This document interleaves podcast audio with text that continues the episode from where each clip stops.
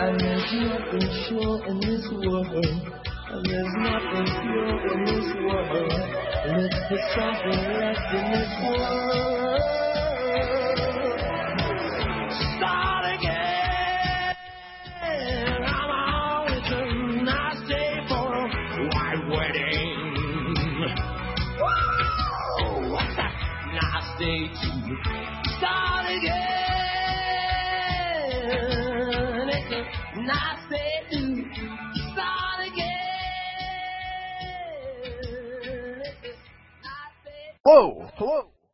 Was from Matt and Cheryl. They renewed their vows here Sunday. Here Saturday. I'm sorry. I'm sorry. That was nice. That was nice. Now I won't be echoing. Hello, this is William Finck. This is the Christogenea Open Forum, and it was the first one of 2011. It is January 3rd, 2011. I can read my watch, right? I want to talk a little bit about the weather.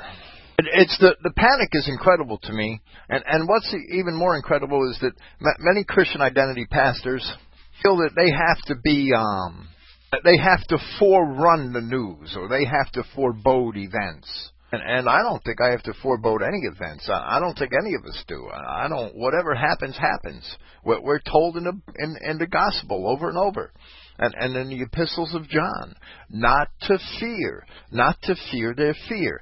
Do not be afraid.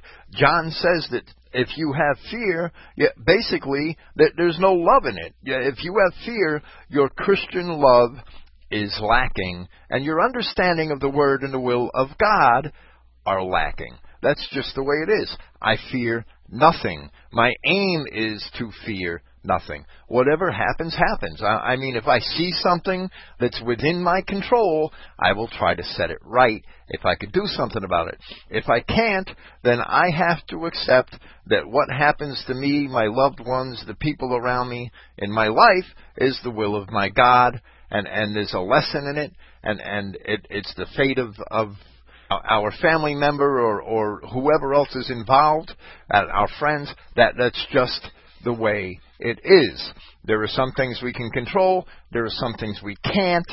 Uh, of course, we should um, work to, to, to supply ourselves with the basic needs in life. He who doesn't work shouldn't eat, right? Well, well, he who doesn't work doesn't deserve to, and and um and and that's as far as it should go. We should put our faith in the hands of of our God, and and our fate in the hands of our God and and there's people that love to forerun the news. They love to forebode catastrophe after catastrophe. I have a paper on my site. I've mentioned it here before. I'll mention it again. It's um it's it's basically disdaining the culture of fear. And it's a short paper, but it, it expresses what I felt it had to express that we shouldn't get caught up in these traps. And the latest trap is the oil crisis in the Gulf of Mexico and the Gulf Stream. And and you know, I know we can't trust our government to tell us the truth time and again. And we can't trust our government to do the right thing time and again. But that doesn't mean that we should be caught up in panic every time there's an event. But we should take things as they come. And, and no man knows when the end is going to be here or by what device it, it's going to happen. We have to wait for, as we're told many times in Scripture, wait for that day and wait for our Savior and hold fast our faith until it gets here. And, and catching each other up in, in, in, in bullshit and fear and, and making each other afraid of, of, what might come upon us tomorrow, that's not Christian. That's anti-Christian. That's just where the Jews love to see us. They love to see us caught up in all that trash and, and conspiracy theories and, and this and that. They're all evil. Well, what's the conspiracy? The conspiracy, 7,000 years old, started in the Garden of Eden, right? There's only one conspiracy theory. I'd like to talk about the weather. It, it's um yeah you know it it was a little colder than normal in December in in Britain and Ireland and and right away people want to unplug the world and and and and say the end is near because um because some pipes broke. Yeah, I have a friend in Ireland. He's been here and and some of his pipes broke. Well well the Irish yeah you know here in New York when we run pipes outside, we run them deep under the ground, three, four feet under the ground. Because we, if we don't bury them that deep under the ground, we're going to expect them to break. If your pipes break and you didn't bury them below the frost line when you laid them, whose fault is that? I don't, I don't know. At least two, three feet underground they should be. The, the um, Britain experienced record low temperatures in December. Um, maybe maybe lower since they started recording temperatures. That that's what some sites that that's what some sources claim. Are they that bad? I don't think they're that bad. Let's let's see. The lowest temperature was negative 21 degrees in Scotland on December 2nd.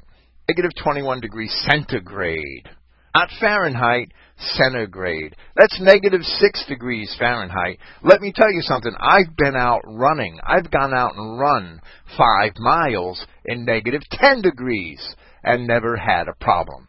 Shorts and a sweatshirt. And gloves. Gloves are important. And a hat. The, um, negative six degrees is not bad. I, I've woke up many nights here in, in the last two years in, in upstate New York, and December's not our coldest month. January and the beginning of February is usually the coldest period of the year. And it's typical we wake up and it's negative 12 degrees or negative 15 degrees at 6 a.m. On, on, on a January morning here. Negative 6 degrees Fahrenheit, that negative 21 centigrade, that sounds horrible, right? But it's really not that bad. And, and that was the lowest temperature in Scotland in December. I'm going to keep talking about this because this isn't. Uh, I mean, there was a lot of snow in December in in in, in Britain, and and the the Brits aren't really accustomed to it. So just like the American South last year, I mean, last year in Virginia, and and lower Pennsylvania, southern New Jersey, Maryland, Delaware, North Carolina, those states got a lot of snow here last year, and it's a big thing in Virginia because it usually doesn't snow that much, and and they're very um, caught off guard by it. That that's the way it is. But you have to every, every once in a while you're going to get a winter like that. And and Britain's lowest ever recorded temperature in November was minus 23 degrees Celsius. That's like minus 7 degrees Fahrenheit in in Braemar in the Scottish Highlands on November 14th, 1919. So it was almost that cold again this year. But we see on November 14th, 1919 in Braemar, B-R-A-E-M-A-R, in the Scottish Highlands, it was minus 23 degrees Fahrenheit. Did that set a trend? No. Was the Gulf Stream, was there a, a, a Gulf of Mexico filled with oil that was going to shut down the Gulf Stream to cause that? I don't think so. I'm going to keep talking about this because I have a lot more to say about it. Syracuse, New York, where I live, December, average high and low temperatures. In um, 1964, on December 12th, it was negative 10 Fahrenheit. In 1953, on December 21st, it was negative 20 degrees Fahrenheit. This is, you know, this, there's a whole lot of temperatures in that range in on December dates in, in Syracuse, New York, and that's up here. And and that that's when it happens. It's normal. It's not the end of the world.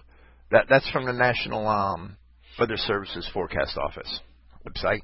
That those those numbers. The record low for Syracuse, New York, on de, for December is negative 22 degrees Fahrenheit on December 25th in 1980.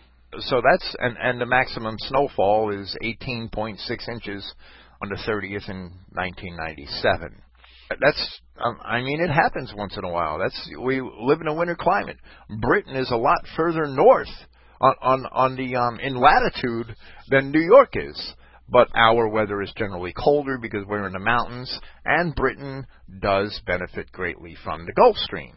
On the um, on the Saxon Messenger site, uh, uh, just to, let, let's put things in perspective, right? With this weather thing, okay? On the Saxon Messenger site, I have a page, and it has four pictures of a frozen Niagara Falls. If you've ever seen Niagara Falls, it's pretty incredible. The volume of water that goes over Niagara Falls every every second for that to freeze. And these pictures are really pretty incredible. They show people standing in the frozen falls, and and the water is frozen in in in mid in in mid fall in mid flight.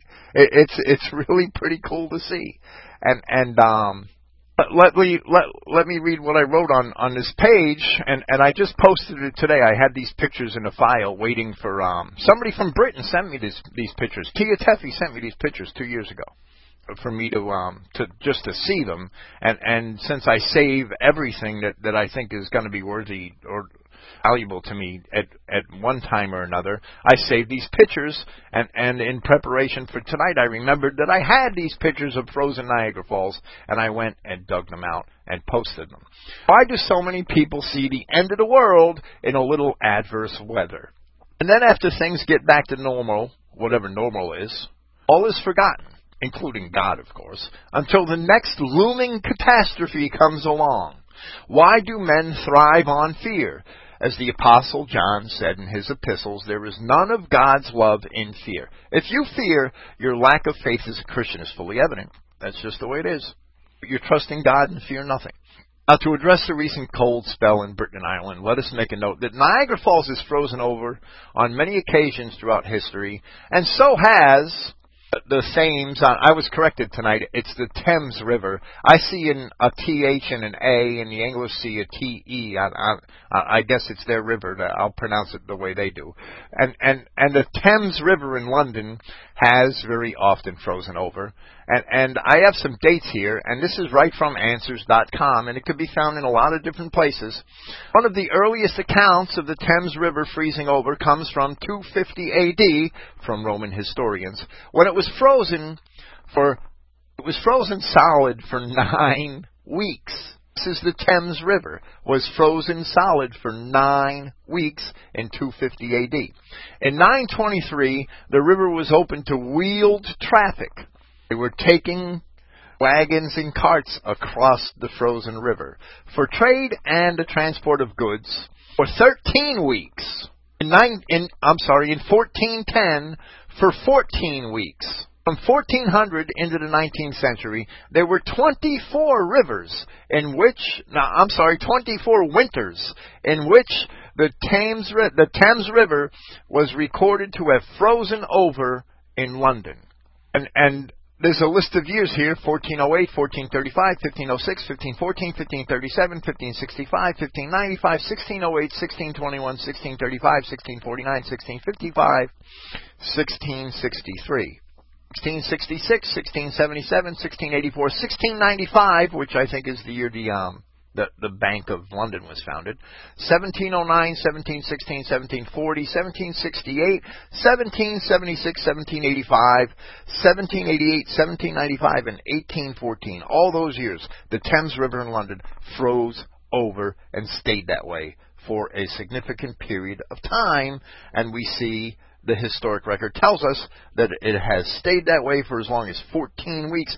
That is three months. That's the entire winter. That is a cold winter. This winter that we've had this year is not evidently a cold winter because I, I checked the other night, I checked on Thursday night, and, and the temperature in London was 32 degrees out and and that seemed pretty damned toasty to what it usually compared to what it usually is here in New York. Uh, I would rather be in London, right? It was 32 degrees out in London, and it was 32 degrees that day in Berlin Thursday evening, this past Thursday. Now, that's I got a few more things to say about the weather, but not much. But obviously, this cold December wasn't coldest we've had in London. We've obviously had many much more colder winters. I mean, if the Thames River could freeze over, stay frozen for three months, and and hold wagon and cart traffic with commerce, uh, I mean that's pretty frozen. And and um, I would say that it would have to be a hell of a lot colder then than this little December that we've just had. I don't think that the Gulf Stream has stopped functioning at all, and I sure as hell don't think that it's the end of Europe as we know it, as some people would rather have us believe it's foolish. It's absolutely foolish. We, we have to be more careful in that. And, and we have to be more cautious and, and more sober minded when we think about the, the events which we, we, we pray as Christians that, that the end of the age events are upon us. We look forward to the return of our Redeemer. We do. We all do, and we all should. But we should never panic over the news, and, and we should never panic over what we think is going to happen. We shouldn't even panic over what's happening. Never mind what we think might happen. That's just crazy. Why do we get our asses all wound up over this garbage? I, I don't get it. There's been many times in history where, where we've had warming and cooling periods, and and and not only over um over a short winter or or two or or a a um a scattered month in the winter here and there, but but we've had um long periods of cold weather in in um in the, in the Greek and Roman classics in Diodorus Siculus and in Strabo, we see that the the Greeks wrote at it was so cold north of the Danube that they couldn't. They said it was uninhabitable. They couldn't imagine anybody living there. And and now we see, you know, it's evident why the Goths and the and the Vandals and and all of those Germanic tribes they wanted to press west of the Rhine and south of the Danube into the lands of the empire, right? They they were trying to press into those lands for centuries because it was better climate. It, it was very cold in in the north and and very difficult to um, inhabit in the wintertime. In um in in the 12 and 1300s, and, and I'm sorry, and, and as early as the 10th century through the 14th century, we had a, a period of warmth in the north, and and it was so warm that when the Vikings started on their long sailing voyages, and, and they were able to do that because it was long enough the summers and warm enough that they could cross the ocean and get back to Scandinavia before the the uh, before it grew too cold to be on the sea, right? And and that they came across Greenland. It really was Greenland. I mean, they weren't hallucinating. They weren't smoking mushrooms and and settled on some frozen, uninhabitable tundra and called it Greenland out of the, the Jews, a lot of Jews say, oh, that was propaganda to get people to move there. Propaganda, my butt, it was Greenland. Read the ancient sagas. Read the accounts. It was a beautiful, lush land. It was forested, and and it was um, it was bountifully, yet you know, equipped with with um, fauna and and flora. And, and they called it Greenland because it was, and and they settled in New, Newfoundland, Newfoundland and Labrador because they were very a very habitable region there. It was a lot warmer at that time, and and when it got cold, at the end of the, um, I would think probably in the 14th century. But when it got too cold, they stopped sailing on those long voyages. That's just the way it is. It got too cold to sail from from the nor- the north of England and and the northern regions from Scandinavia. So they stopped, and and that was to the good fortune of, of the Spanish and the English and the French, who lived in a more temperate climate and had a longer sailing season. It, it's that simple.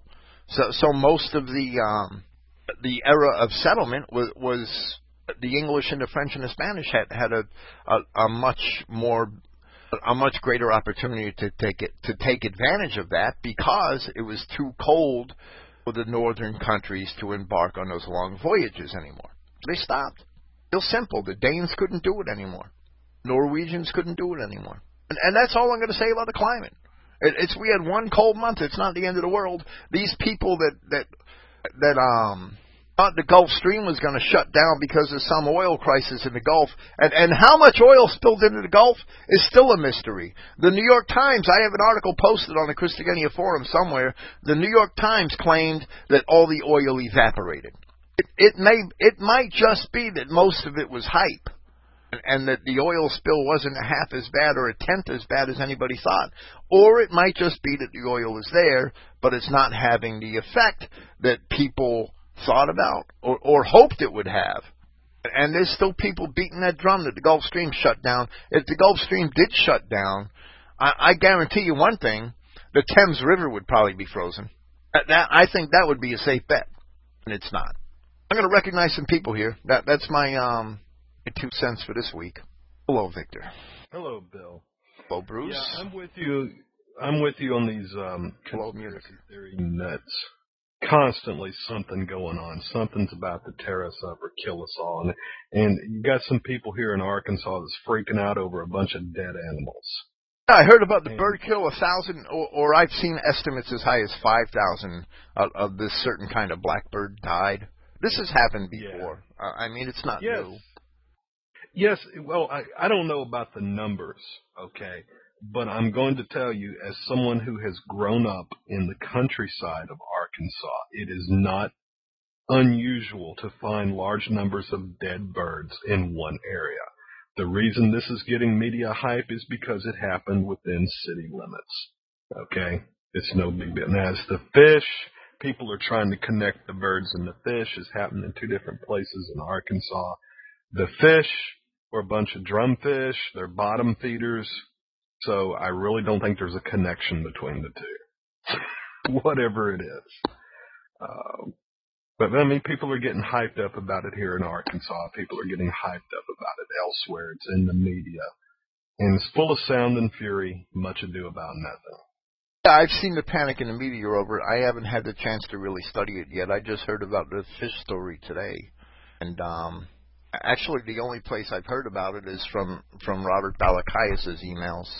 The Sacred Truth Ministries. He sends out a lot of news, and I just looked at my well, email, and it's full of uh, full again. I think I'm going to delete the program. it keeps on trying to give me too much to do. well, it's been on our local media uh, outlets. It's on the Drudge Report. Uh, Gerald's talking about dung beetles crossing his lawn yesterday, so he's he's he's out of luck. Something bad's about to happen to him. Um, yeah, Gerald, you want to watch them. What's that back saying here? He's working oil field. Unrefined crude gives off gases. It evaporates with certain chemicals added to it, if I'm not mistaken. Yeah, Mac Dog, there's not a lot of oil fields up around BB. Well, what I'm saying, Mac Dog, is oil in its natural state does not evaporate. Yeah, sure, with certain chemicals to it, you, you could make um, gold evaporate or, or appear to with certain chemicals added to it.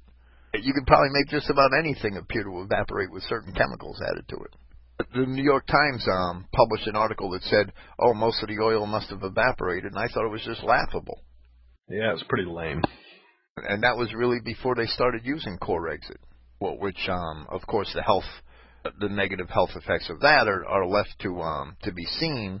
Uh, I wouldn't get caught up in a scare over that either, but um, but we shouldn't be caught up in a scare over anything as Focus Christian said, he typed into the chat before this program started. He's not here now, but but he said it's newspaper eschatology. I, I think that's probably the best term I've seen for it in a long time.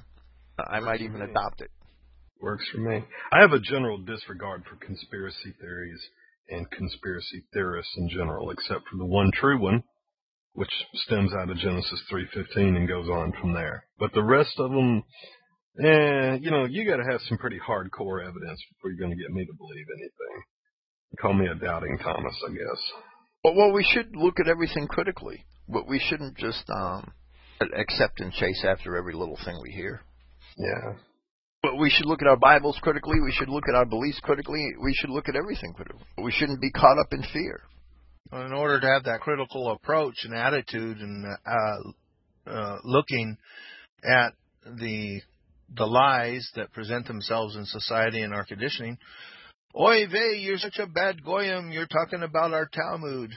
But in order to have that clarity to speak about these things, one has to get to the where you know, like a tree has roots, also has branches. So there's a hidden fears, which are much more significant, and uh, those are the the things that uh, bring out the sympathy for the en- enemy, the non-whites in our in this uh, on this planet. We have to do a lot of work. It, it, it demands work. Oh, all right, but we should we should fun- funnel our energies in the right direction, right? We shouldn't spend a whole lot of energy worrying about what's going to happen tomorrow. We shouldn't spend a whole lot of energy worrying about what Obama is going to do to us or, or what these that this Jew's going to do or that Jew's going to do. Who cares what they do? Let them have it. Let them do whatever the hell they want to this country. There's a judge in heaven, and and they're going to pay for their crimes. That's that's just the way it is. Our own people, well, we're not going to convince people that these bastards are evil. It's not going to happen. That they they look they look agog. That they look all Google-eyed at, at, at these clowns on in, in their um on their television podiums with all the microphones around them, and, and they say, "Oh wow, I love him. He's great. He's going to give me this and he's going to give me that." Well, well, that's their God. That's their God. They're not Christians. They they might have that name Christians. That they might use it when they when when they think when when they feel comfortable with it. They're not Christians at all, and and they deserve the punishment that that's going to come upon them. Yeah, I asked some uh, I asked some kid in Iowa. I said, "Are you a Jew?" And he says, "When it's financially uh, good to be a Jew, he's a Jew." And so a Christian will uh, uh, you know, a so, uh, so-called Christian is one who just goes by the outward appearance, uh, the, the Judeo format or program. Uh, that, that they'll be a, a Judeo Christian and call themselves a Christian, and when you once you bring up the subject hmm. of race, it's like, uh, oh, yeah, boy, can't talk about that. Hey, they Brian. keep saying there's only one race, don't they? Oh, there's only yeah. two races. Us and them. Right. the sheep and is everybody else. And yet, you know, when the when the Jews, let's say, talk about how there's only one race of people, because this guy came up to me the other day uh, at a place where I was at, and he sprang that on me. And I says, well, the problem is that when you talk about people who, let's say, are, are hate the Jews, let's say, they're never called anti Judaists. They're always anti Semites. An anti Semite is a descendant of Shem in the Old Testament. And if the people believe the Jews of the Old Testament, then they're really opposed to the people as a as a genetic stock rather than as a religion. So how can you say that there's no race if they're saying you're anti-Semites? They're opposed to the Jewish race. Well, naturally, you never can argue with a Jew. He goes, "Well, don't you think that this and that?" And I says, "Forget it." Oh, right. They're all hypocrites. What can I say? Their race Yeah, exists, yeah. but there's only one race. But there, there, there, there, they're it. Maybe maybe there is only one race to them because the Talmud teaches that um everybody else is an animal. Yeah, we're goyim. Uh, uh, I remember reading some of their writings, and that's one thing I really uh, uh, I'm grateful I did is to read some of their writings in Talmud and stuff like that. Uh, and there's plenty of it online now to where nobody can say they can't find it. At the time, there was no internet when I was doing this, and it says in there that uh, like uh, uh, they call us guys, you know, well, really we're goys cattle in the field, and they call us fellas, but no, we're falas, F-E-L-L a H, which means a, a, a laborer in the field. So no matter what they call us, whether guys or fellas, uh, we're just beast animals. They've perverted our entire language. We have adopted the Jewish language, the Jewish version of English, through the movies and, and what we hear on the radio. We've adopted it. But we've heard these terms in vaudeville. We've heard these terms in, in Jewish schlock for a hundred years now, and, and we've adopted them.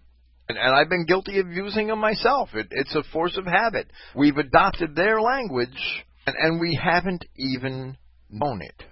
Is there anyone who has put together something in print that will kind of describe how this has in, uh, invaded our language and our thoughts and then says, you're saying this and it means that, so instead use this word over here? Is there anything that you've ever heard of? I never thought of until just now. If there's any like a comparison, how to extricate yourself. Well, well we should at least um ma- maybe you could s- maybe you could take that on as a project, right? Uh, I mean, maybe you just take the everyday terms that we think are, are English and they're really not. That they're actually Jewish terms, and and write a list out. And political correctness, eth- ethnic, ethnics, uh, Ethnicity. civil, civic, civil, civil law. Um, I mean, there's you can go on and on and on, right? Well, civil law is not. Oh yeah, but just limit it to to everyday terms that people think are are um American terms, and in, in reality they're not. Like guy and and well, broad is is generally the beginning of the death the, the denigration of women, right? Yeah, dumb blondes. problem is if you've been married to a dumb blonde, it's not quite such a denigration. I was, and it's some of it is true. Well, I, I wouldn't go there because I've seen some, I've seen some pretty um some pretty dumb brunettes, and I've seen some pretty dumb guys that that were um and blondes. So Yeah.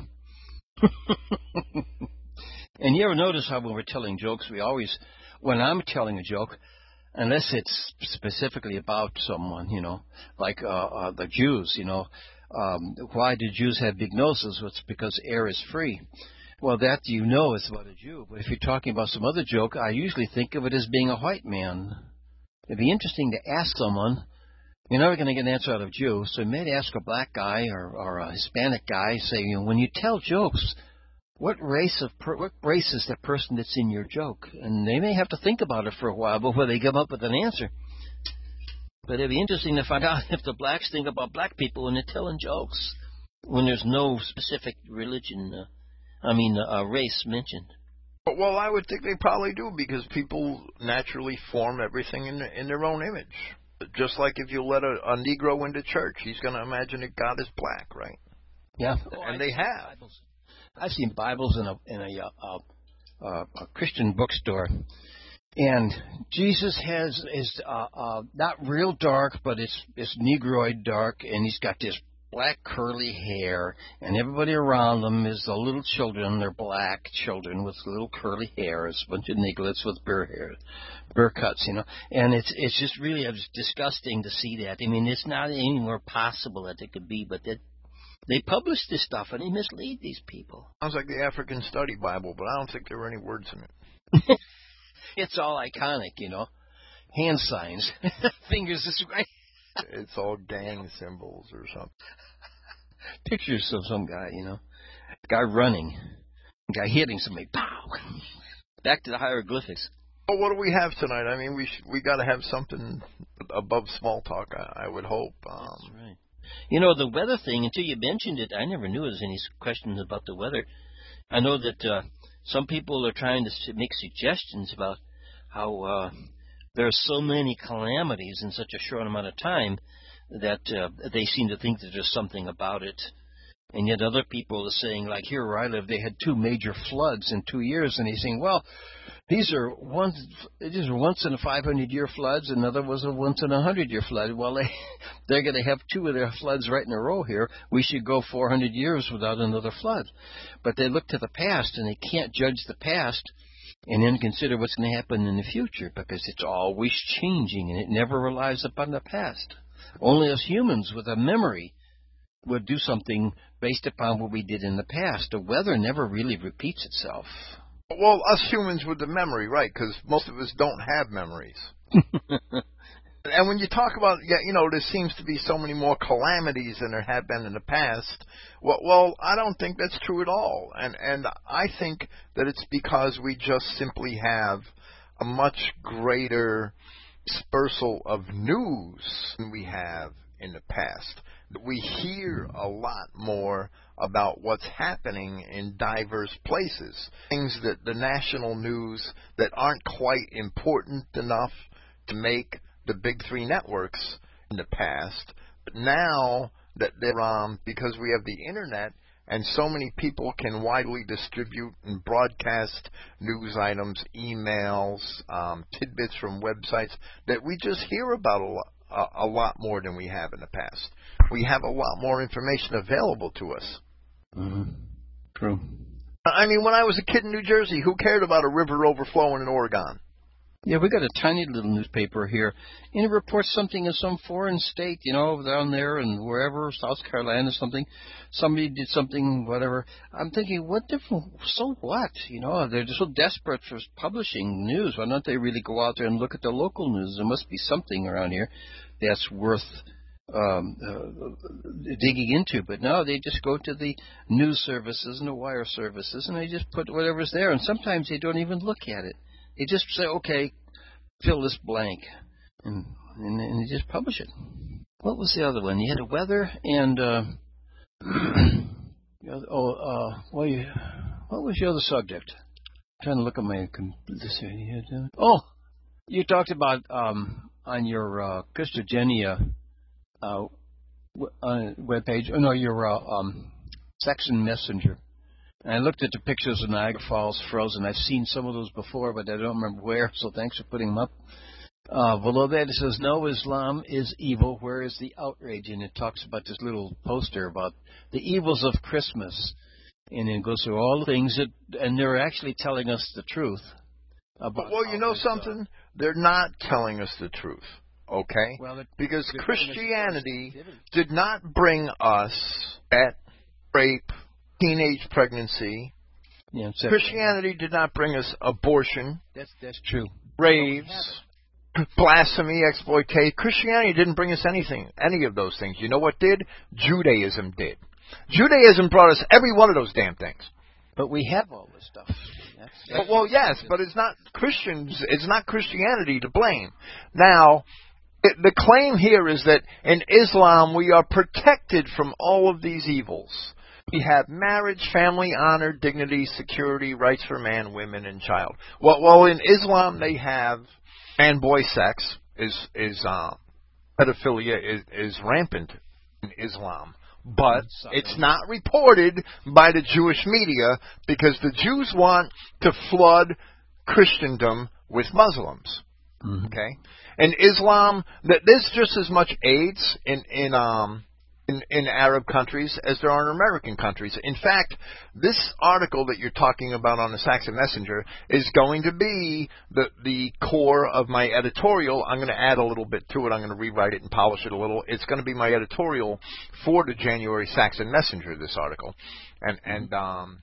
I'm going to cite Arab sources that admit that there's over 400,000 AIDS cases in, in the Near East and Northern Africa and Muslim countries right now. Hmm. In fact, the, I think the data that I have is from 2008. And that's not reported. It's not reported in the Western media. The Jews have whitewashed Islam, and, and they're flooding Western nations with Muslims.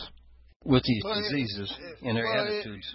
Yeah, it's the same. It's the same type of uh, uh, Jew disease, uh, Judaized disease that goes on with Judeo-Christianity, where uh, I, I could be a Judeo-Christian and, and drive a polished car and live a very a very orderly outward life. I mean, very orderly, you know, and appear to be very shiny and Well, well that's what the Muslims do when they can. But that, and what do we have in every Muslim country? Crime, disease, the, the oppression of women, the, the, the oppression of children, pedophilia. We have that in every Muslim country. What do we have in every Muslim Muslim country but a war zone and, and a tyranny? a whitewashed sepulcher, like Paul addressed the. Uh, Well, like Christ told the Pharisees, exactly, because Islam is the second Jewish religion. Islam is is basically a, a religion developed by Jews to force on everybody who was not a Jew. Yeah, and that's the trap of organized religion, of uh, superficiality, where people can discern the weather, and uh, but they can't they they can't read understand the scriptures that it was the, the Almighty in the flesh talking to them. Well, yes, that article will be the um the major portion of my editorial for this month. I'll rewrite the bottom paragraph. I'm going to add some data to it on on Islam and and sexually transmitted diseases. and and and where they put the claiming God has a son. That that's a direct refutation of of the Christian religion. If you um said anything like that about Allah, they they they'd be out in the streets rioting. Hmm. And people, you know, Muslims say that about Christ, and there's no outrage or, or very little. But you hear a lot of people in these Christian churches, and even in the Christian identity, they'll open their prayer with whatever they say. They don't use Yahweh, but they they call upon Lord or God, you know, and they make all these supplications and ask for this and that. And then they end and say, "We ask for this in the name of your Son, Jesus Christ." Amen. Well, that's isn't that a kind of a contradiction? If if Yahweh, as many believe here, is Yahweh was really manifested himself in the human form, in a manly form we call Yahshua, then we shouldn't ask Yahweh to answer, to answer our prayers in the name of His Son because He was Yahweh here. So we're asking something that's like His Son, but He was His Son. You know, it's, it's, that to me that doesn't sound right, and it's contradictory. They should they should just address Yahweh, that we would. Well, it's part of the paradox of Christianity that Yahweh could have could be here as one of His own as one of His own sons, right? And and men have argued about that for two thousand years now. and got to end up being all these different churches and things. But it seems that the ones that believe that uh, there's this uh, Trinity, you know, those seem to be the ones that are prevailing. Divided out, they have these three guys, you know. One's God, the other's the Son, the Father, the Son, and there's the Holy Ghost. I don't know what the Holy Ghost is. I've never been able to figure it out. But I gave up on religion a long time ago. I just, I just gave up on it. You know, these guys, it just didn't make any sense. They'd be out there, the whole, the whole congregation would be hundreds of people would be reading this little piece of paper that they'd hand out. You know, as you walk in the door, and this, and, and this is confession type thing. It says, oh, like we have sinned. You know, we are unworthy of your blessings, and blah blah. All this really downing stuff. We were just condemning ourselves. And I'm thinking, geez, all I did is go to school to come back home again. What have I done? That is so bad that I don't even deserve God's blessings. Well, this is a constant condemnation of God's people to where they think that they're not worthy. And that's that's that bugs me. I'm unworthy to be God's chosen vessel, but I'm going to tell you what to do anyway, type of crap, you know.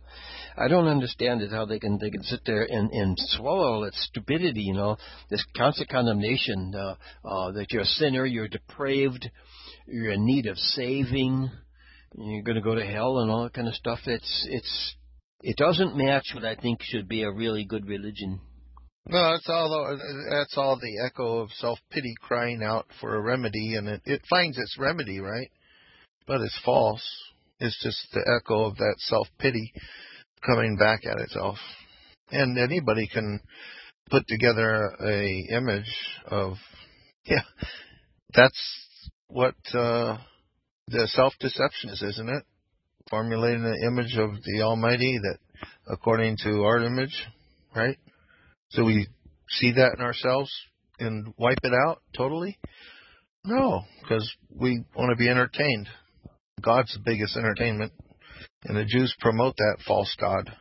Well, it's it's basically we should re- reject religion, the, the the concept of what religion, our concept of what religion is. Um, yeah, concept formula, concept formula, idea, um, system. I mean, there's all types types of words uh, that are neatly packaged. To, you know, But well, the mainstream churches are absolutely deceptive. That there's something to a, a recognition of our own unworthiness for the kingdom. Let's say, understanding that, and and that's just simply a matter of humbling oneself and understanding that we can't. Um, we are all sinners. We do all make mistakes from time to time. Yet we we can be, we can have the understanding of the fact that we are the children of God and and we we we don't expect salvation. We've already been saved. Every one of us has been saved. What we've I think that's the most ridiculous um, part and, and the most anti-biblical facet of Judeo-Christianity is the idea that we get saved during our lifetime. But first, that whole saved thing is um, that that whole paradigm in, in most people's minds is very wrong. Also, however, every child of Israel was saved at the same time, thousand years ago. mm-hmm. But when we were redeemed and, and brought back into um, the company of and the favor of our God, that happened 2,000 years ago. Happened once, and it happened for all of us. But it didn't happen for anybody that isn't us. The whole paradigm is wrong, Ron. I see what where your complaints have validity, but it's it's the entire way of thinking in the first place is just wrong they they can't even express themselves properly in biblical terms because they don't understand the Bible. They only understand the lies that the priestcraft has conveyed to them. The the entire priestcraft paradigm in Judeo-Christianity is wrong. It's a lie. They're pretty crafty. Like Paul, like Paul said, it's the systemization of deception is exactly what they've done. And they do that so that they can control people. That's why they have that system, because they like to have that control over the lives of other men. And, and that's an anti-Christian precept. None of us should want to have control over each other's lives. I don't want to control anybody. I, I mean, uh, I could tell you what I believe is right from Scripture and what I believe is wrong from Scripture. And and you go make your choice, and whatever choice you want to make is fine with me. It's your choice. It's your life. It's your judgment. That's the that that's all Paul wrote in his letters. He he quoted Scripture. He told people what he thought was right and, and from Scripture, and what he thought was wrong from Scripture, and and always used Scripture as his guide. And where he did not have a scriptural example for a situation, he very plainly stated that he was only giving his own opinion based on Scripture. But it's still only the opinion of men. And the last thing we should seek is to control each other. Christ said how many times that we have one master and the rest of us are, are brothers. Period. So we should never want to rule over each other. And Paul set that example also, where he told the Corinthians explicitly that he would not rule over their faith. So, so these people that want to control everybody else, but when you examine the Christian documents, these people can't be Christians. They're not. They're absolutely not Christians. They might be Catholics. They might be Pentecostals. They might be Baptists. They're not Christians. And it's not fair to call what they profess. I don't care if they profess Christ or not. If they're not obeying His words, which is what He commands, then they can't be Christians. These people honor me with their lips, but their hearts are far from me. It's His words that matter, not His name. His words matter a zillion times more than His name. Honor me with their lips, but their hearts are far from me. That's why He said it. It's His, it's His words that matter. It's more than just having that magic name, which is what it becomes to a lot of people. And of course, it's a name we should venerate, but it becomes a magical elixir to a lot of people, even in identity. They have that name, Yahweh or Yahshua, and and they take that name. A lot of people in identity do this. They take that name and and they throw it in a pot, and then they add all their own ingredients and think that they're Christians. They're not Christians. They're kidding themselves because his words matter a lot more than simply the name. That's the beauty of true uh, of real uh, Christian Israel identity is that the Almighty identifies us, and uh, you know who His are. It's not us who say, "Oh, we've done so many things." And Paul's analogy of a body, the different parts, and then he went on to talk about all these these cuckoo clowns running around with uh, these uh, charismatics and Pentecostals boasting about their gifts as though they somehow sprang from their own personality, which is so stupid. Yeah, so the last thing we need is a pope. No thanks. Oh, this is an open forum, guys. I mean, I can't do it all. I'm tired of running my mouth. Yeah. You do a pretty good job of it. um, I had, uh, I talked about that. Oh, yeah. I have some. Who is Charles Martel? I could look it up, but I want to get your view of it and how it relates here. Charles Martel was the um, nobleman that, that led the fight against the the Mohammedans, the the um, the Arabs when they invaded France in 700 and something A.D. They made their way through Spain and invaded France, you know. And it was Charles Martel that, that gathered the forces to, to repel them and defeat them. This at the same time they came up through Spain? Yes. And uh, yeah, it's at the beginning of the um it was in the opening years of the eighth century, I think. It it it was I think it was seven hundred and something. When did they almost knock down uh, Vienna? That was a a close call. Oh, well, that was sixteen eighty something, right? That was relatively recent. Yeah, so they've been at this for a long time. Oh yes, they have. Hello, Brian. Hello. Charles Martel fought at the Battle of Tours in 732 AD, and it was, I think, a week-long battle. They had maybe 10 or 20,000 Frenchmen all together against upwards of 300,000 Muslims. They killed approximately half the Muslim army, killed the Muslim king, and they lost a few thousand of their own, and the Muslims were routed and sent back into Spain. In Austria, was 1682 and 1683 and the Turks were routed by a, what was at the time, and I think still is, the largest cavalry charge in the history of the world, mounted by the, the Polish-Lithuanian Commonwealth. The Austrians, of course, were there since it was Vienna. I think the Venetians and the Milanese were there, and a bunch of German states sent soldiers as well. So it was basically a, a pan-European coalition that fought the Turks to a standstill in Vienna. And all we got is Alamo, huh? And a few years after they sat there and saved their own ass by cooperating together, they started probably declaring wars against each little principality against another, which got them absolutely nowhere, really. It's all Europe always playing, well, fighting back and forth. The siege of Vienna was well after the Thirty Years' War, so Germany had already lost a third of its population earlier that century. It was in Rome. I think if we dig deep enough, we'll find that the Jews were basically the driving force behind the Thirty Years' War. I would bet that we would. If we can find the documents, I would bet that the Jews were behind it. I would guarantee it.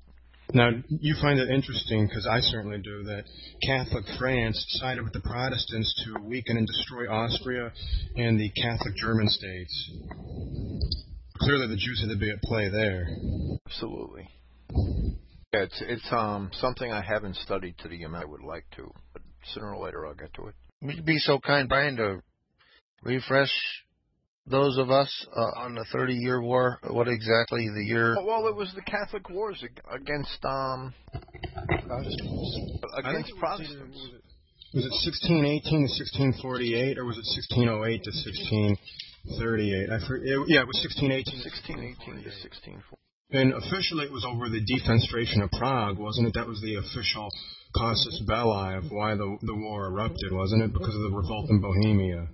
How a bunch of Catholic tax collectors went to some uh, estate or some castle in Bohemia and they demanded money and all this and all that, and some Protestant officials didn't like that, so they took him and they threw him out of a third or fourth story window and he survived unharmed, as did you know the other officials too. They all survived unharmed, and they claim that on the way down, the Virgin Mary interceded. They saw a miraculous vision, and angels got, you know guided them down safely and cushioned their fall. The Protestants claim that they landed in a huge pile of manure.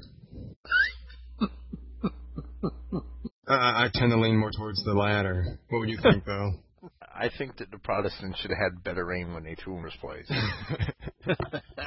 Prior planning pays. I should have thrown him out the other side, a window on the other side of the building. Maybe Pastor Poop caught him. Maybe Father Poop. Oh, I, I, I think I, I personally have to study more into the Thirty Years' War and, and the um, historical details involved.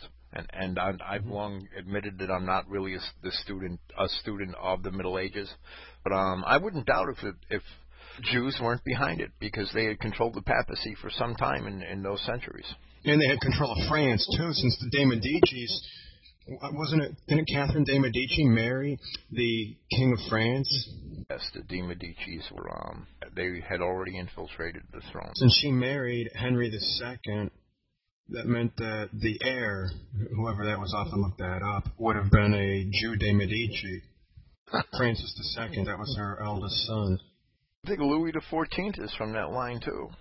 Yes, he, he was a very arrogant person, monstrously wicked. He he basically openly slept with n- numerous wives of some of his courtiers and his counts and his dukes and whatnot. And supposedly he also had a servant that was t- tasked with simply wiping his butt when he was done going to the bathroom because he wouldn't do it himself. Wow. Make it a disease from himself. How arrogant is Man, that'd be a shitty job.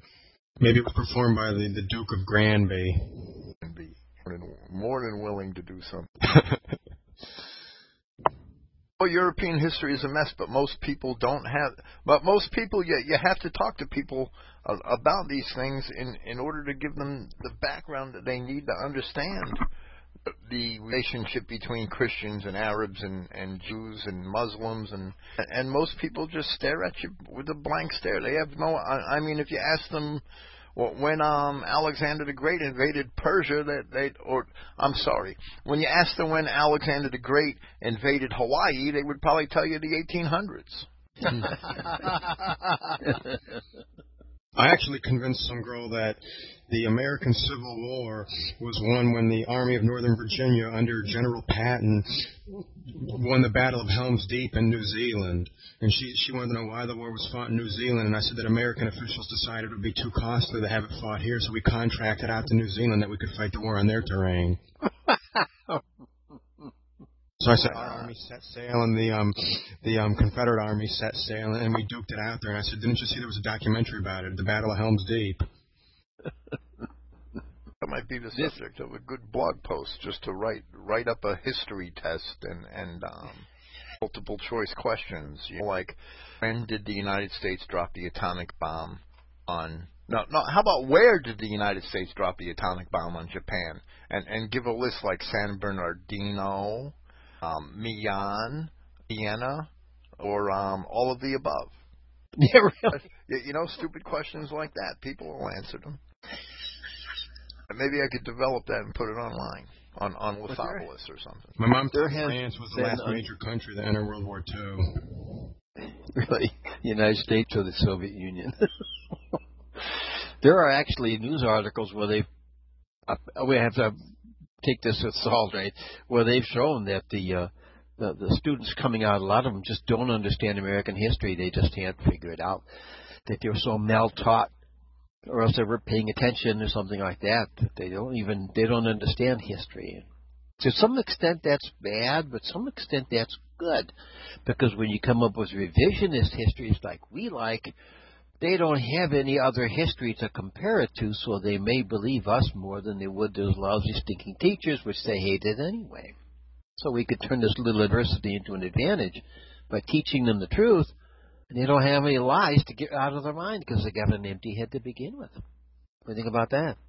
Well, you're right about them having an empty head to begin with, but I don't think they have the the skills requisite to understand anything. Most people today, it's it's pretty They bad. something like 15% of Britons thought that Mussolini was a fictional character from comedy sketches. Five percent didn't know who Hitler was, and they said something like fifteen percent didn't know that there'd been a Holocaust. Well, see, there's hope there. Yeah, right. There's hope there is right. Yeah, and we can tell- Six percent thought that the um, Lord of the Rings was based on a true story. well, it may have been, but it's fiction. You probably convinced them that the English won world won the Second World War when the when the Earl of Sandwich invented the toothpick in New Delhi. I thought the British won World War Three by beating the French at Dien Bien Phu. That's pretty bad. That's the way most people think about history. That's called a stupefied mind. Well, my mom had never heard of Nikita Khrushchev. When I asked her, you know, what she thought of when Khrushchev visited the United States, and she said, "Who's that?" And I said, "Premier Khrushchev." And she said, "Premier of what?" And I said, "He was the leader of a country." And she said, "Was he the leader of Great Britain?" Well, your mom is um she she's a little younger than me, so so she's um I could understand that. I mean, that's the television age of the 70s. I I could really uh, understand that. In- in because I know that a lot of my contemporaries. You, you see, Brezhnev was the big name, right? When I was a kid, She didn't know him either, though. Leonid Brezhnev was was the leader of Soviet Russia. That the first one that I remember in my lifetime, and and he became the Soviet premier, I think, in the 60s, the early 60s. Yes, and he was there until the late '70s, wasn't he? He was there until at least 74. and he was always in the news when um when when Nixon and Watergate and those years and and Khrushchev was uh, I mean Brezhnev was always in the news and he had this real satanic look right? He was the perfect leader for the evil empire. I mean just look at the man. He looked like the devil. He he had these these slanted Mongol eyes and and these big bushy eyebrows that were always pointed up in the air kind of and and yeah he looked like the the um the, A the face bear. of the devil. He really did.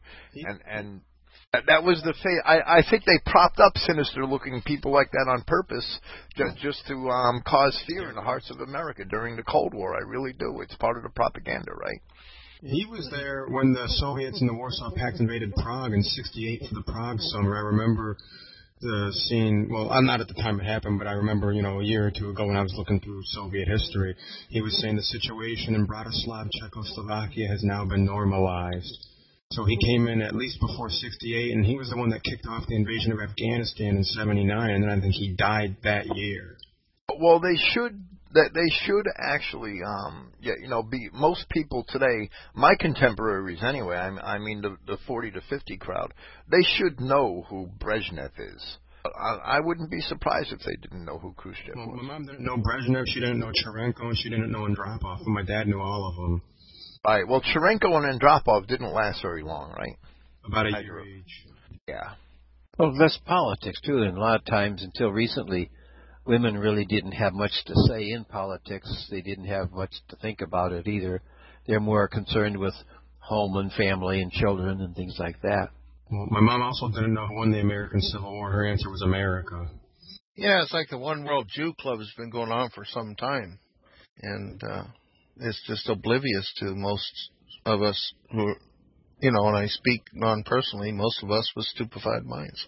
good night Ferlin God bless well the um mo- the average person my age, Brian, that they don't know who the last five presidents were. Ask them to name the last five. Ask them to name um who, who ran for for president against Richard Nixon or against um against George Bush. Even they won't be able to tell you. They won't have a clue, and it's something that happened in their lifetime. It it was a major event. And and and they'll be clueless. They won't be able to tell. Wasn't it McGovern? McGovern ran against Nixon. Well, well, yes, McGovern ran against Nixon in um in in '74. Was he the one who ran with the woman, or was that Mondale? Oh, that was Mondale. Yeah, and that was that that was rather recent compared to um. With the Ferrari, uh, Yeah, Ferraro. Ferraro, yeah. Yeah, they actually ran against against um Bush Quayle. against Reagan, I, I Oh, think. right. In, in 1980, they ran against Reagan. That was the Reagan Bush ticket. Bush Senior. Yes. I- I'm sorry, 1980, 1984. They ran against Reagan. Carter ran against Reagan in 1980 and lost. No, And in 1984, it was Mondale and Ferraro. I would say my grandpa actually remembers when Thurmond ran for president, and that was in '48. Well, basically, it, it's a pity, but most people won't be able to tell you anything about the last five, four or five presidential elections. Never mind in the U.S. Never mind in foreign countries. Well, right you now, start too, they're- Margaret Thatcher and, and common names like that, that they would look. Mar- Margaret Thatcher, what does she make? Cookies. Well, what is she? A still fashion model. Obama now. What show was she on? That that's a good one. What show was she on? Margaret What about- Thatcher and Martha Stewart. What about Stockdale and Perot, huh? Well, if you ask most people who their state congressman is, they don't know, or they tell you who their U.S. congressman is, and then I say, no, your state legislator, and they say, oh, I didn't know I had one. Right. They don't know they have one. Is right. And, and you know what? yeah. State legislators love that. They don't want to be known. yeah, they pull out of shenanigans. The money that flows. And that's the government that counts, right? That's the government that local people can do something about. Even city councils where I live here, I did a study on this, and I found out that, uh, uh, except for the two last elections, I haven't looked up at the most recent one yet. I should, but the two last elections prior to this council election was a, uh, a council election before that, and then a, uh, a, a vote initiative vote for whether they should build a, a, a swimming pool, a big aquatic center they call it, with several different pools. And uh, I looked it up there and found out that prior to those two, prior to 2007, like July, let's say 2007, 95 to 97 percent of the registered voters for a decade or more, almost two decades, were not voting, which means three to five percent were voting. And that's pretty astounding when you, when you can't get that many people. I mean, that's not apathy. At that point, that is not apathy. When 97% of the people don't vote, that's more than just apathy. That's like rejection of, of the government. Absolute rejection of government. But it's dangerous because, like Bill was saying, the ones that vote are the cops, the firemen, the uh, street men, the uh, the lobbyists. Everybody who can make a buck off the government is in there voting. But the people who really need to vote are not doing it because they're too busy objecting. But that's the way it's been going now for for um for at least the last 50 years. It's been like that. Yeah. Mm-hmm. Yeah. It's well, it's kind of like they've given up on government. Uh, I mean, I remember the polls in in Jersey when I would go vote, and I voted in almost every election. And and um, it it was very.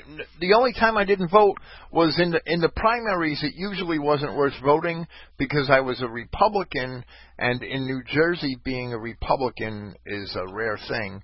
And in my county, in Hudson County, it, it's like I was the only Republican that voted in my whole district, and and um, the primaries only had one person on the ballot for Republicans, so it wasn't worth showing up, right? It was never worth showing up because there was never any competition. The local Republican Party was so small and and such a tight knit clique of businessmen. There was no penetrating it, and and they appointed who they want as candidates, and they always lost. You know, Republican candidates won very rarely in in in my county in New Jersey. In fact, people freaked out when this guy named Bret Schundler became the mayor of Jersey City on, on as a Republican candidate, and nobody could believe it. But it was basically he was he was a young businessman, and the yuppies put him in. But well, the um, the fact that that local po- you know local politics is the only politics. I mean, there was a con- there, there was a, a politician a long time ago. I forget which one it was. One of the famous old politicians said that all politics is local, and he's exactly right. And and that who you vote for at the local level, they are the people that end up determining who the candidates are for for the governmental offices uh, right above their rungs. You, you know the the local county freeholders and aldermen and and and the state legislature, whoever's holding those seats, those are the people that have a lot of say in, in deciding on who is going to be a, a gubernatorial candidate or a congressional candidate, and and it it works its way up, and and local politics is the only politics that really should matter, and and where people with beliefs like ours can make a difference, and and that's the politics that everybody eschews. And they don't care about it. And and they they look at this this circus that we have every 4 years and and who's running for president. And that's all people care about. I used to go to the polls every election and and i'd see on a presidential election those polls would be crammed. There'd be a 2 hour line sometimes. But The local elections, you're in and out in five minutes every time. It, it never fails. It was, um, um, I thought it was Tip O'Reilly that said local politics. All politics is local. I, I forget who said that. It goes back before him, I think. Yeah, probably is. He You're thinking about Tip O'Neill, I think you mean. What did I say? O'Reilly. Oh, okay, well, I, I know all those Irish names are the same, right? yeah, it was Tip O'Neill. I wonder who Yeah, yeah. actually. I wonder who actually shot George Wallace. Who? Or at least he's getting the credit for it. Wait, who, who shot George Wallace? Gerald has a booklet about that, about how the guy was trained, equipped, and funded by the Chinese embassy. They actually gave him a gun and taught him how to use it, and he was paid by several communist front groups and given safe houses, training, you name it. They gave him support. The Soviets helped him, but the Chinese basically did the most of the work, training hmm. and helping this guy. So he, he wasn't just some maniac that wanted to make a name for himself. He was a card-carrying communist. Oh, I see. The Jews China, China puppet. Yeah. And they hmm. knew that. They, they were obviously trying to kill Wallace, but since Wallace wound up crippled, that really took away from his charisma. He, he couldn't be out and about meeting with voters, and they, they knew he would have won if they hadn't done something. Or he'd have at least made a huge splash. did they But say he still why? got about what, 12% of the, the popular vote, didn't he? And, and if George Wallace wins, then then Nixon doesn't open up China, right? I never Yeah, thought of it true. that way. Yeah, Yeah, well, that that's the result of the of the 1970 election, 1972 election. Nixon opened up China. He went to China and, and opened up trade with China. And Wallace probably would, would have at least spoiled him. I think they said Wallace's goal was to take away enough of the electoral votes that it would have to go to the Senate to decide the election, and he had more pull in the Senate with all those Southern senators. And he could get huge concessions for the South in the way of segregation issues by throwing the election to whoever would go his way. Well, well, it's possible, but it's another um another conspiracy theory right now. I mean, it's only a That's right. theory until we have documentation. Gerald pointed out that Wallace was winning big in the North. He was making a huge splash up north. That uh, he he he was shot and paralyzed, and then he was killed later on, or he died No, he, he died later on, and he died 20 or 30 years later. Oh, um, I see. Seemed like a good man. Thought always a good man fall early. he had um, opposed uh, the integration in the schools, and he was standing in front of the the school uh, to tell this National Guard guy, I think it was, that he can't. We're not going to bring those Negro people, children in here, but they did anyway. And uh, I think that they, uh, I think what they did is they, they their their views or their arguments were uh, they were they didn't prove that they were. Uh, not subject to the federal law, that this is a states' rights issue. They can teach their citizens however they want. And they, I don't, I don't remember all the details. It's a big subject, but uh, they could have done that, saying, "Well, you know, get out of our state. This is not a federal matter. This is a state matter. We have state rights to educate our people." Just like in uh, Gore Vidal, uh, uh, Bush, where uh, uh, they went in there and, and tried to suggest that uh, that the voting was wrong because of the ballots, and this, I pegged that early on, and I said this, this is what happened, and it did. Supreme Court back came back and said, well, the state of Florida has a states' rights issue there that they can count their votes however they want. They can, as long as it uh, pleases the legislature, that's the will of the people, and it's the same thing there. They should have said it's the will of our people that we should provide this kind of education for these people, and that kind for that people, and it's not a federal issue. The problem was that they were, if I remember right, and it's always always right, they were the state was accepting federal money from the education department. And so that meant that they have to dance to the federal tune. But if they'd have said, okay, we're not going to take your federal money anymore, get out of here, that may have changed the entire picture of what was going on there. Like it's a jurisdictional issue, you know. Like the state is uh, is not subject to the federal government. The states created the federal government. How can you be subject to your own, become a master or a slave of, of your own creation? You know, that's what they were suggesting, that the states were subject to the crea- to the, their creation. But, well, they're not. If people didn't fall for the trick, people have been falling for that trick since um since Woodrow Wilson, and, and maybe before that, if we had looked into it. Like 2,500, 20 years, something like that. They fell for it with Abraham Lincoln, first American dictator. They fell for it with him. Yep. He was throwing newspapermen into prison and anybody else that spoke out against the, the, the war between the states. In, in the North, he was throwing them in prison. Mm-hmm. Northerners. Yep. A suspended habeas corpus. And people didn't, r- right then, the, the citizens of the North should have said, whoa, whoa, whoa, whoa, Th- this man has freedom of speech, we're going to defend his rights, and you're going to let him go right now. Well, well, people didn't stand up for that, right? The only, the, the only instrument that can prevent a tyranny is the will of the people. Like Thomas Jefferson said, governs, gov- gov- governments govern with the consent of the governed. Well, well, if you're going to let the government come in and do this, this, this, and this and this, well, well, then of course they have a right to do it because you're giving it to them.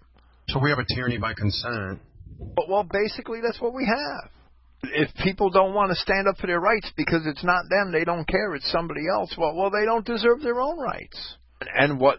Look at what's going on. They're losing them, ain't they? They've lost them. Yeah, If you're going to stand around and do nothing when my rights as a man are being deprived of me, well, well then you don't deserve your own, that's right. It's like the, the and you will lose them.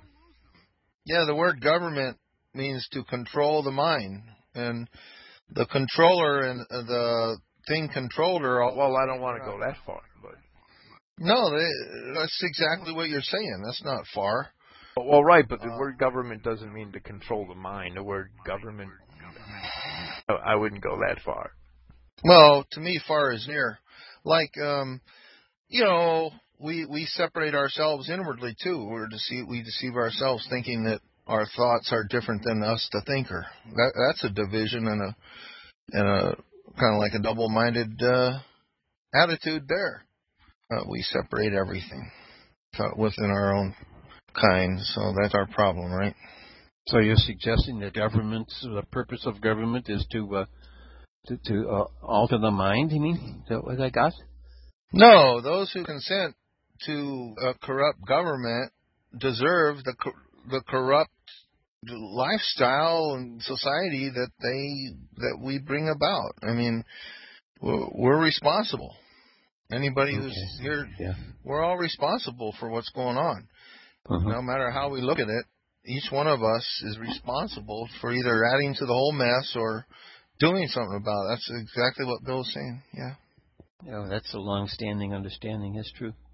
Well, thought itself is very thought. Thought always is looking for an escape, and so it invents all types of systems and organizations and institutions, and it bows down to the Jew.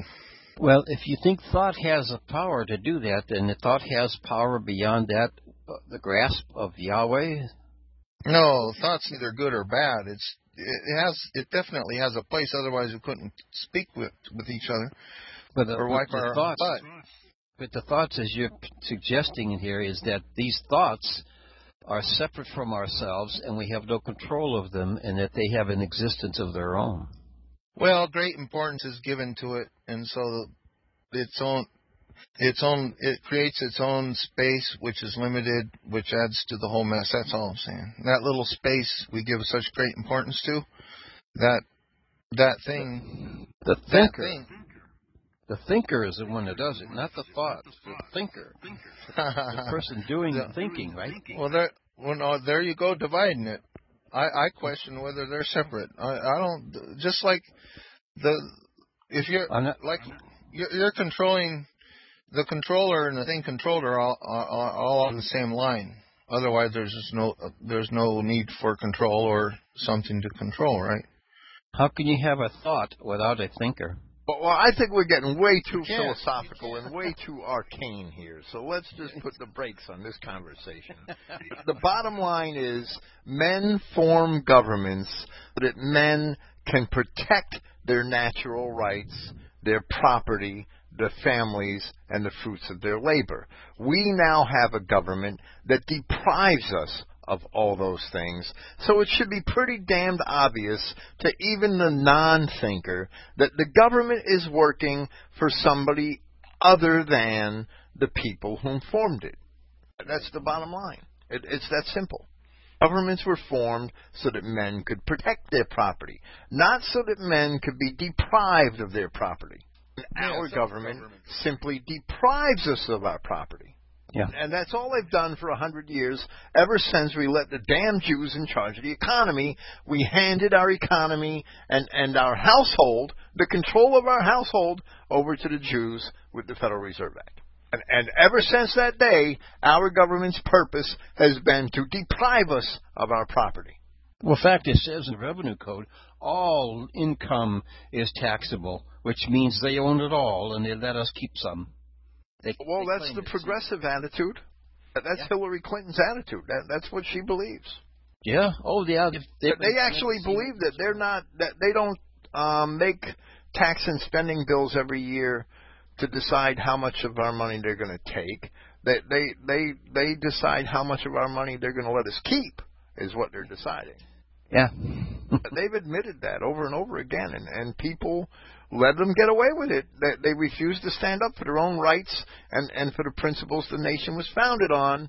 So they don't deserve any rights, and they don't deserve an, any nation or any principles. And and guess what?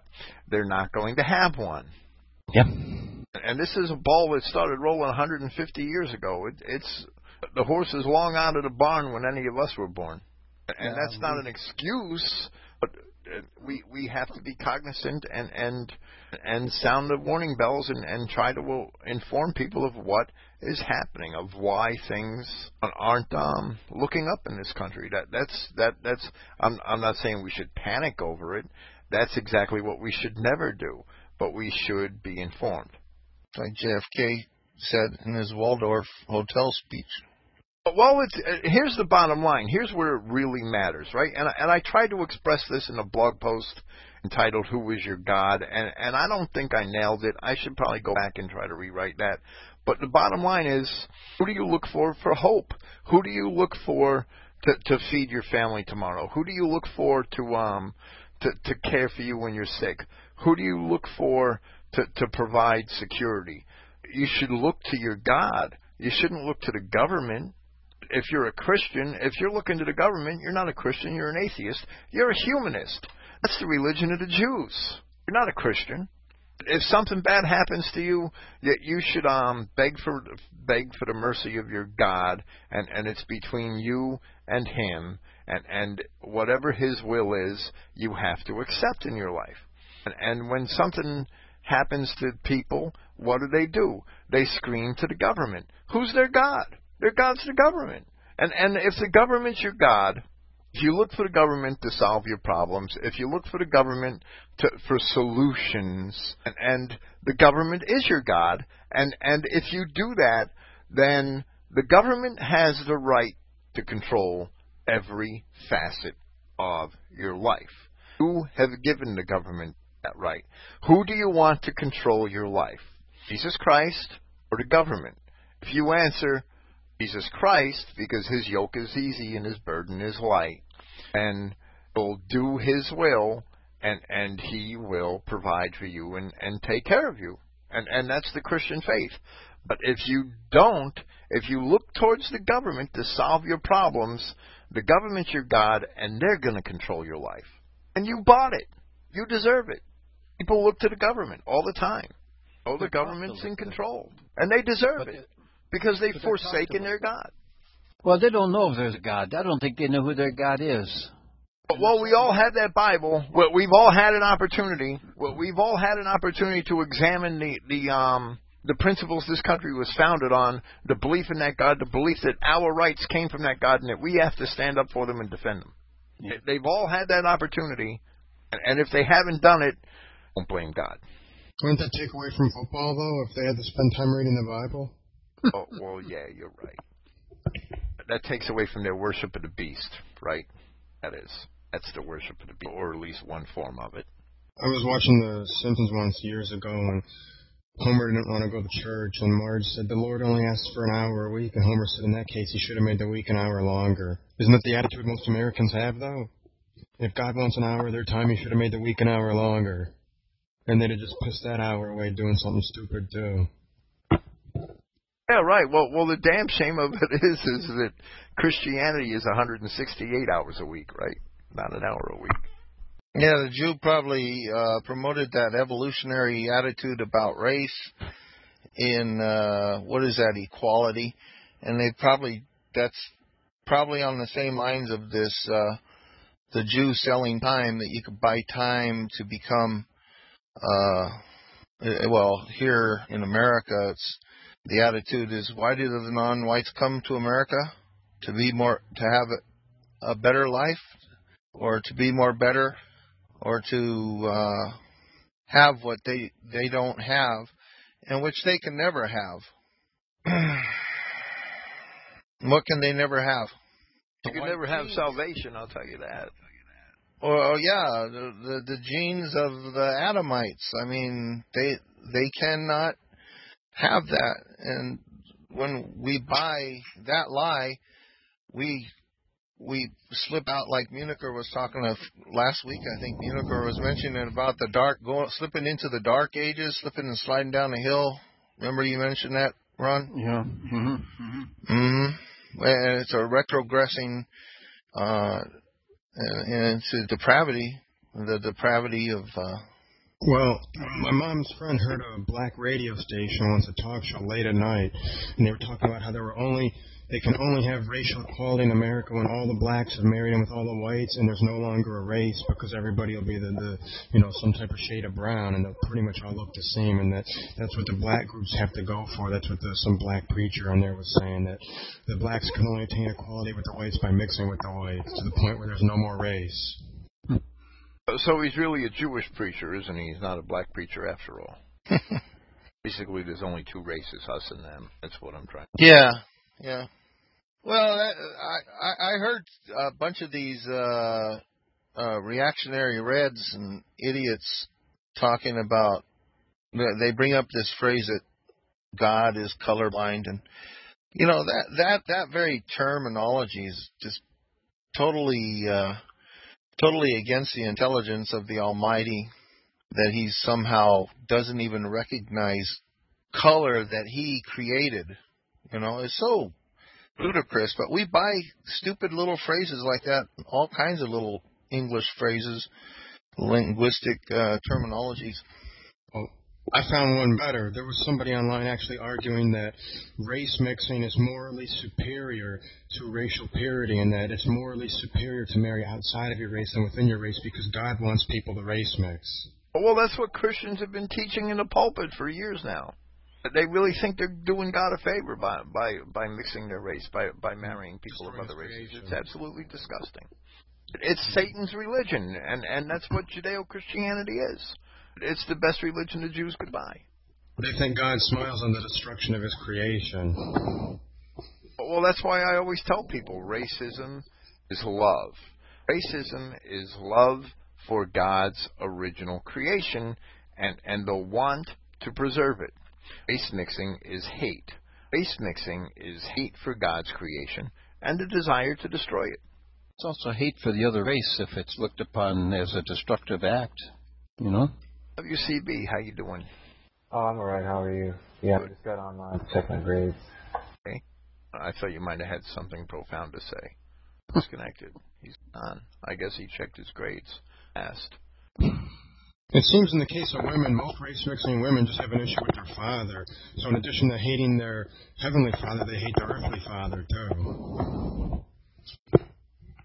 Maybe the earthly leads to the heavenly Father in hatred, you know. Well, I think there's a connection there to um there there definitely is. That Brian I think has a good point there. And that's out of I my own think- personal experience. I think that it's not so much that they hate God, but they're angry at their father, and by extension, then they're angry at God. But they don't. I don't know if they really come right out and admit this or know it even. Well, you know something? Honor thy father and thy mother, so that you may have a long life upon the earth. This is the first commandment with a promise. Period.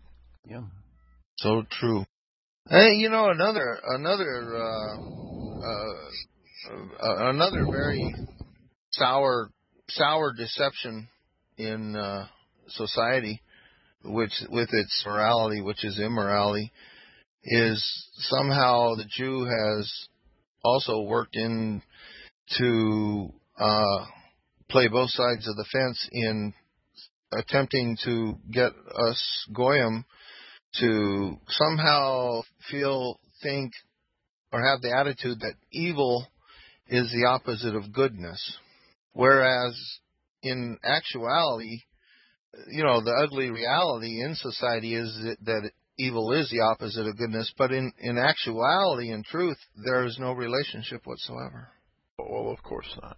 But It has very subtle networks of escape how, you know, we are, have been conditioned in our daily lives to have, have a, a unclear outlook. Well, that's the, because the entire paradigm that we're taught in, in our schools, we learn from the media, from all these TV shows, the entire paradigm is Jewish and it's perverted. And, and most people, most of what they learn, they learn from sources. I don't care if it's from USA Today, the Wall Street Journal, if it's conservative, if it's liberal, it's all Jewish and it's their paradigm and they have perverted the language like Ron said before about goy and fellow that these are these are um Jewish words that, that have come into our society, and, and when we say them, we think one thing, but when a Jew says them, he he thinks something totally different. Mm-hmm. And that, yeah, you know, we we can argue here a lot, and and a lot of times you'll you'll hear me say, on your terms, what do you mean by that when you say that? What do you mean by this when you say that? And and that's what we have to do. But in society, in everyday communication with people, we don't always have the ability to to to make those demands, and and we um well we basically communicate with Jewish words in the Jewish world, even if we're speaking the English language, because we've been educated with their definitions of those words. And there's a lot of examples of that in, in our language. And, and the obvious ones, gay, queer, and, and things like that, but goy and, and fellow. Well, well, there's a lot of other um, words in our language that we, we really do misunderstand. I sent you an email uh, just a few minutes ago, maybe 10 minutes ago, uh, a list I found it as it happens on Wikipedia, a list of, uh, of Yiddish, Hebrew, and uh, Jewish words in the uh, somewhat common in you know English language.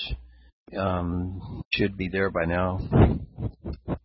Uh, good. Maybe I'll do something with it on a RAM or Clifton. web posting or something. Okay. Clifton, if you want to say anything, just give me a holler. I don't want to coerce you, twist your arm or anything. Bill, as far as terms go, how about when people say free market capitalism? Well, yeah, right, and and there, there's a lot of terms like that. Cat, we can't have free market capitalism, right? That's an oxymoron. And the whole capitalism versus communism paradigm it is a is a false paradigm. But we've been taught in in um in our schools that one is good, one is evil, and and that they're they're they're opposite of, of each other, and all of that's a lie. If you don't support what's going on in Wall Street, you're not a capitalist, you're a communist.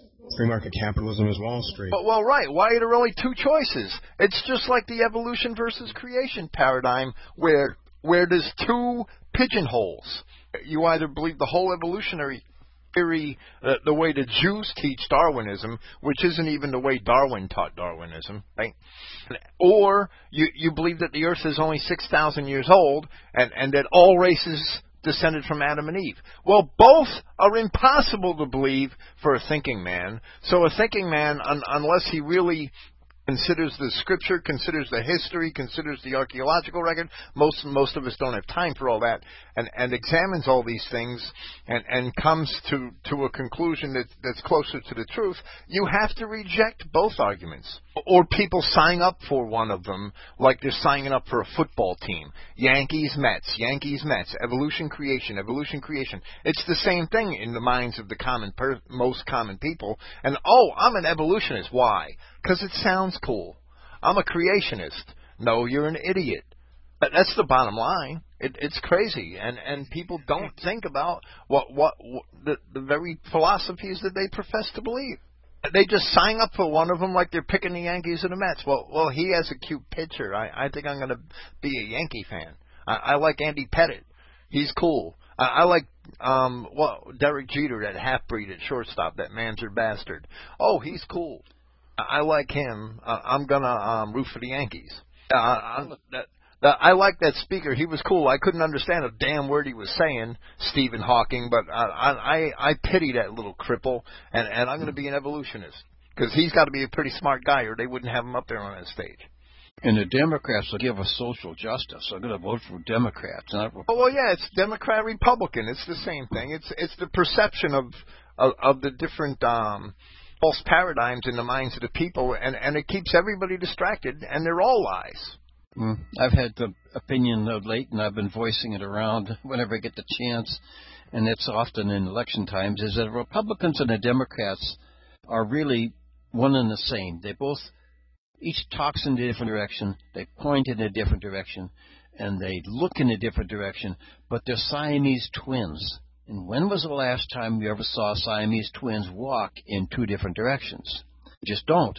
They walk in the same direction, and every time you put vote for uh, get some Republican or some Democrat running there, it doesn't make any difference. The America is the way it is today because the Republican Party and the Democratic Party want it to be this way. Oh, well, of course they do. to be, and, and that's the problem. Most people don't seem to understand. They haven't figured it out that they are both working for themselves. We elect them, and then they elect themselves. Well, well, they're really both working for the same corporations that that allow them the money to finance their campaigns and and play their rackets because that's what it is. Is it's a racket, and and these major corporations allow them to play these rackets and extort these people as long as they also perform the will of the major corporations and the the Wall Street banks. Yeah. They're really all working for those corporations. Yeah, because they're representatives of corporations to begin with, the Republican Party, the Democratic Party, you know, that type of thing. It's a corporation. And when Obama or Bush or Reagan or anybody these guys we used to think are our heroes, all of a sudden we really find out that these guys, just a bunch of nuts. They're just talking, and they're nothing more than talking heads representing a corporation. And it's a political corporation. Republican Party. But Well, like Rothschild said, give me control of a nation's money. As soon as we gave the Jews the, the control to print our money, we lost our nation. That's when we lost it. Yeah. There's no other defining moment. That's when we lost it. 1913, Federal Reserve Act. I remember hearing, uh, uh, as it happens, and I don't think they they they kind of knew, but they didn't. Uh, I've heard some Jehovah's Witnesses running around talking about that, how America went into the hands of Satan in 1913 with the Federal Reserve Act, and I thought, what is that? You know, I didn't understand it.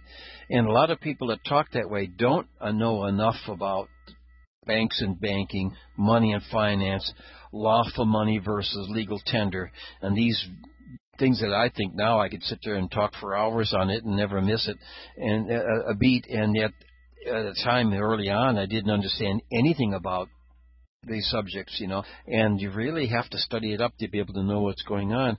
When you grasp it, then it becomes so much of an issue that you try to explain it to people, and they just find it unbelievable that this could possibly happen. And yet, how many congressmen have tried to get rid of the Federal Reserve? And they say, well, we're going to we're going to uh, uh, a bill to repeal the Federal Reserve. There must be thousands of those things in there, you know, and they never get anywhere. But I guess it, Well, that's because people don't. The 99% of the the average, average citizen don't understand anything about money or about what money is or about who makes money or where it comes from. Right? They don't understand those things at all. yeah. They don't have the the slightest inkling to be able to understand the Federal Reserve. I was at a, uh, a lecture uh, recently. Uh, well, last now I could say it last year, uh, late last year, like October or something like that. And there was a guy down there from the Federal Reserve, and uh, he spilled the beans about how there's going to be a big economic crash in the, uh, early in year 2011. And uh, and one of his comments in the opening statement was he says that uh, that it's, it's uh, the country is best served by a, a, a financial system that is held in private hands. He said something to that effect. It was in private hands. I downloaded the lecture because it's such an oddity, and he thinks it's great. And of course, he works for them, you know, so that's his his, his shtick, right? Here's the Jewish word. He's got to be able to sit there and talk like this, say, "Oh, private banking, uh, that's the only way to have a good thing going." And yet, I remember uh, the uh, uh, the czar or the king of of Russia was uh, Nicholas II, I think it was, saying that uh, uh, the uh, the um, the gold is best kept in the pockets of the people. Well, that's why they destroyed them, right? Yeah, yeah, yeah, and they knocked him down. But uh, so this so this Fed guy, he thought it was wonderful that they had this private banking system. Well, But of talking course, he has to think that way. common citizens out there, I actually found a liberal guy who thinks that if they print more money, that means there's more wealth, and that they should print more money because people need money to buy things. Yeah, yeah, they do think that way. That's what he said. That if they print more money and put more. Well, well that's you know that statement that that statement's a, a sad commentary in itself on on the um the educational system that we have in this nation, right? That people can believe that. It's probably also the best educational system that Jews could buy. in economics class, you know, my professors and teachers in high school explicitly said the more money they print, the less value it has as more enters circulation, devaluing the money already in circulation. Well, that's really simple, basic rule of economics. I I mean, I'm surprised they even taught you that, though. I'm being honest. I guess they have to teach some things right. They to teach some things correctly, I should say. Did they teach you about fractional reserve banking? Did they teach you about um Mobile economy, uh, expansion, contraction. Well, I think one of the professors did say that the Federal Reserve is a private, basically corporation, and they they they mentioned that we're not on the gold standard. We don't have any real, you know, dollar pegged to anything, and it's just printed by the government. uh, fiat money? How about fractional reserve banking? Uh, I mean, that's a huge evil. I don't think anybody got into that, or at any length anyway. But uh, uh, they're supposed to have enough silver and gold in reserve, and now since we have fiat currency, they're supposed to have enough paper in reserve, but they don't even have enough funny money in reserve to back up the funny money that they've issued. Is that basically what it boils down, though?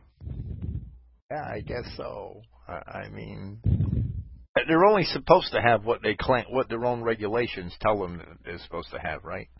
Mm-hmm. And they they just change the rules every time they get caught, right? Or about to get caught. I was reading in a book um, about uh, the history of of uh, upper class dining, eating, you know, and they were saying that in these kitchens they had these huge kitchens and they would be set apart from the house because of the fire risks and stuff like that. And one of the things they had in there was uh, they had eventually over time they worked out certain kind of bricks sort of change color when they get hot and then you go back to the original color when it's cool. So they could tell how hot the oven was by the color of the surrounding bricks. Uh, and they called them the wise men. And I thought that's an interesting comparison. A wise man really understands when things are heating up too hot and he tells the people or when they're getting too cold and he tells the people. But a people who are properly running themselves and their society, they have no need for a wise man. Even though one may exist in their midst, they don't have to go to a wise man and ask him, Are we getting too hot? Are we becoming too immoral? Are we getting too cold? Are we becoming too uh, selfish? You know, the, the, the term of wise man to have these bricks tell you how hot it is is pretty interesting as a comparison to the wise men that are full of wisdom and can can tell you what's going on, like prophets. I thought that was kind of interesting comparison. Yeah, if he's a light that light is every Adamite that cometh into the world, cometh into the world, and um, we're we're to be a light on a hill and a light. Oh well, when what Scripture says when when we see him, we shall be like him, for we shall see him as he is, and and we shall be known. Well, we shall know as we are known. Well, we through see through a glass dimly. So if we're not a light to, if Yah, if Yahweh is not the light to ourselves, and we rely on some light other than Him, then wouldn't that be the light that's darkness? What what is the light? that's darkness. I mean, in Scripture, uh, it's the false. It's the false presenting itself as truth, right? Or the uh, the Jew. But I guess uh, Judaized uh, a Judaized mind is just as good as a Jew, which is no good. Well, well, that's why I say they're Jews between the ears. A lot of us are Jews between the ears, think like Jews. Of course, the way we, I was reading somewhere where he is talking about how he felt that it was important that uh, that we should uh, uh speak gently to those who just are asleep, you know, and, and, and wake them up gently. And he says he finally got tired of that. He says now he comes out there and he insults them and he degrades them and he, and he doesn't yell, but he just insults them and, and throws this into their face, you know, to wake them up like a bucket of cold ice water in their face. They've got to be shocked into their realities.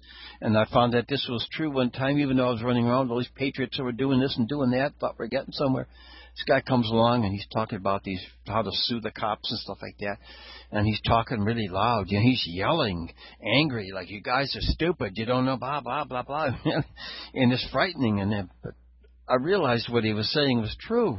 But it wasn't until he started shouting at me, at the whole group, but at shouting at me in particular, because it was me sitting there, that I realized, yeah, that that's that's true. We we're so complacent, thinking we knew what we were doing, but we really didn't know enough. And some of these people we talk to, they don't know anything.